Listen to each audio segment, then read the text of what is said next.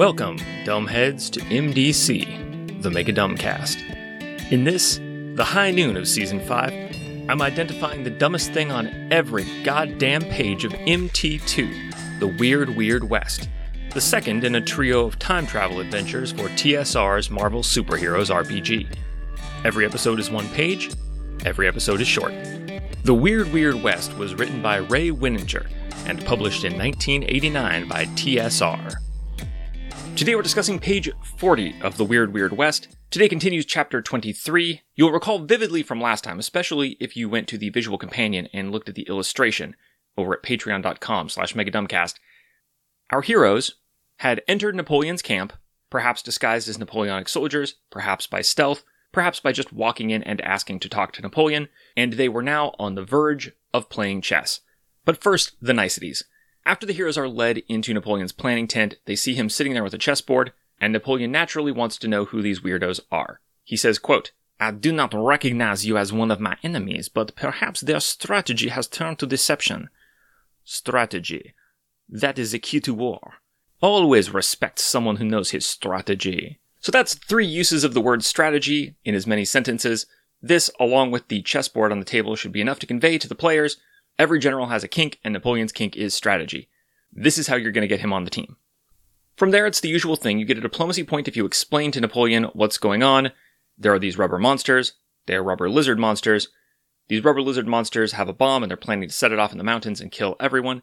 That gets you a diplomacy point. If you explain that if you beat the rubber lizard monsters, you may just be able to get everyone to their respective homes, that gets you another diplomacy point. But that's about as far as it goes. Napoleon is skeptical, like Genghis Khan, he has never heard of the Crowsar up to this point. Perplexingly, since the Crowsar sure know an awful lot about him, and his camp is tiny and weak, and he is flanked by enemies, so it's it's kind of shocking the Crowsar haven't just steamrolled this camp already.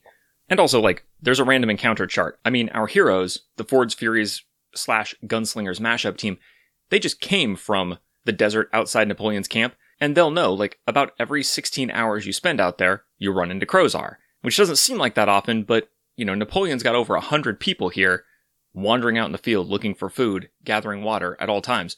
Every time he sends people out of the camp, within an hour or two, somebody should run into Crowsar. But maybe they're ducking him. I don't know. In any case, he doesn't yet believe in rubber lizard monsters. What he does believe in is chess. Quote, one way in which the heroes can gain Napoleon's respect is to try to demonstrate their strategic skills by challenging him to a game of chess. The Emperor will gladly accept the challenge, even if the heroes are prisoners. We are not prisoners, we beat up some soldiers and stole their uniforms and snuck in, and have therefore been greeted as honored guests. Now, I think it would be impossible at this stage for players not to realize that the way to get diplomacy points is to play Napoleon at chess. That's the good news for our heroes. The bad news for our heroes is that they are uniformly not that bright. Cub Scout has a reason of typical.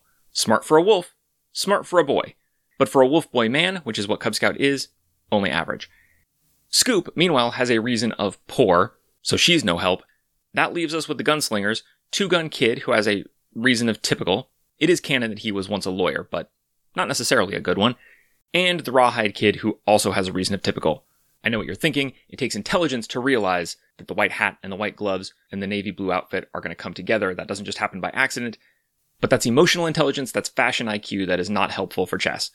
Other than Scoop, everybody here pretty much has equal chances of success. I feel like maybe Two Gun Kid would be the one here who most thinks of himself as an intellectual. So, in a wonderfully comic booky scene, Two Gun Kid is going to sit down, domino mask and all, and play chess with Napoleon. Quote, you can simulate the chess game in two ways. First, if you have the time and necessary components, you can get out a chessboard, set up the pieces, and actually play the game. In order to save time and reflect the skill of the characters that are playing the match in addition to the skill of the players, you'll have to change the rules a bit. Once the pieces are set up, have one of the heroes, their choice, make a typical intensity reason feat roll while you make an identical roll for Napoleon. Whoever receives a better result on the roll gets to make the first move. If both receive the same result, whoever rolled higher on the dice gets the first move.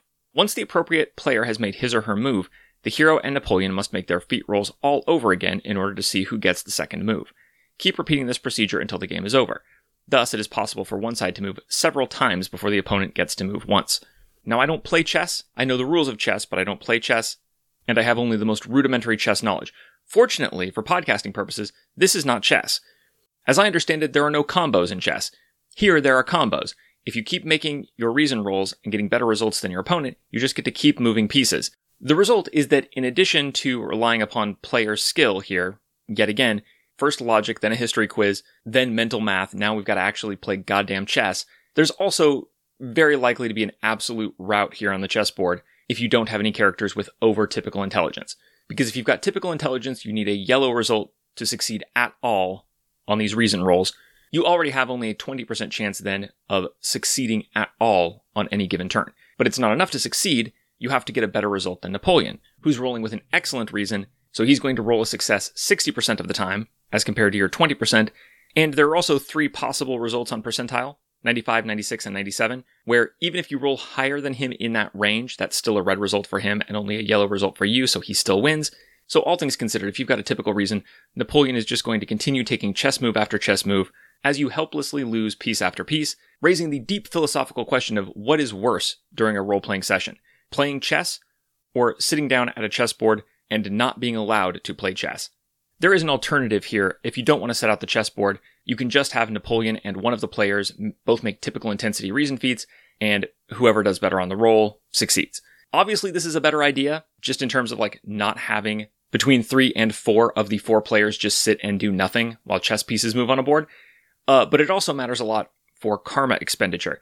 As it happens, our heroes here are visiting Napoleon first. They may not have played through another general's camp, but again, that's a contrivance for the podcast generally speaking, Napoleon would not be the first person you visit.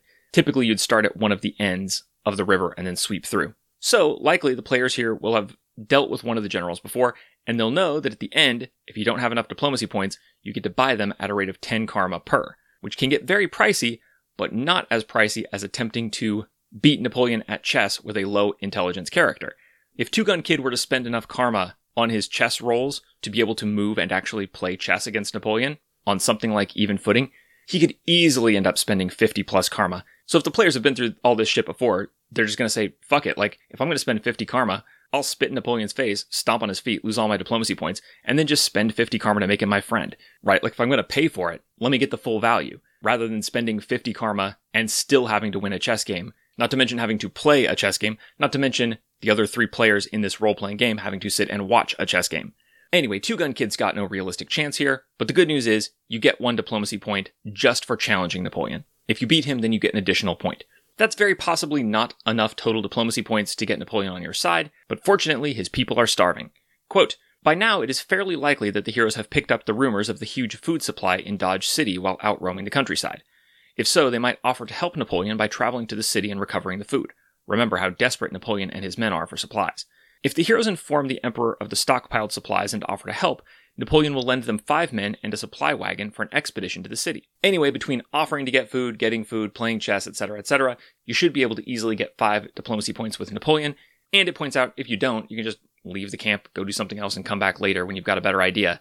Bring a different character. Napoleon doesn't have the men or the will to keep you here, so you can come and go as you please.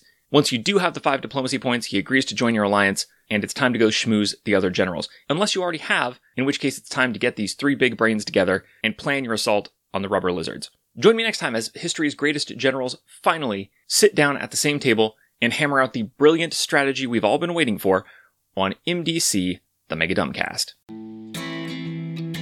This has been MDC New episodes drop every day except for Sundays, when all the previous week's episodes drop in one big megasode on the top secret patrons only RSS feed. If you'd like to get access to that feed and support the show, go to patreon.com slash megadumbcast. Contact me however you want. I am Megadumbcast on Twitter, Gmail, Podbean, your favorite podcatcher, etc., etc. This episode's theme music, used under Creative Commons license, is Western Firefight 2 by Cullah, whose work you can find at cullah.com. That's C U L L A H.com. Thanks for listening.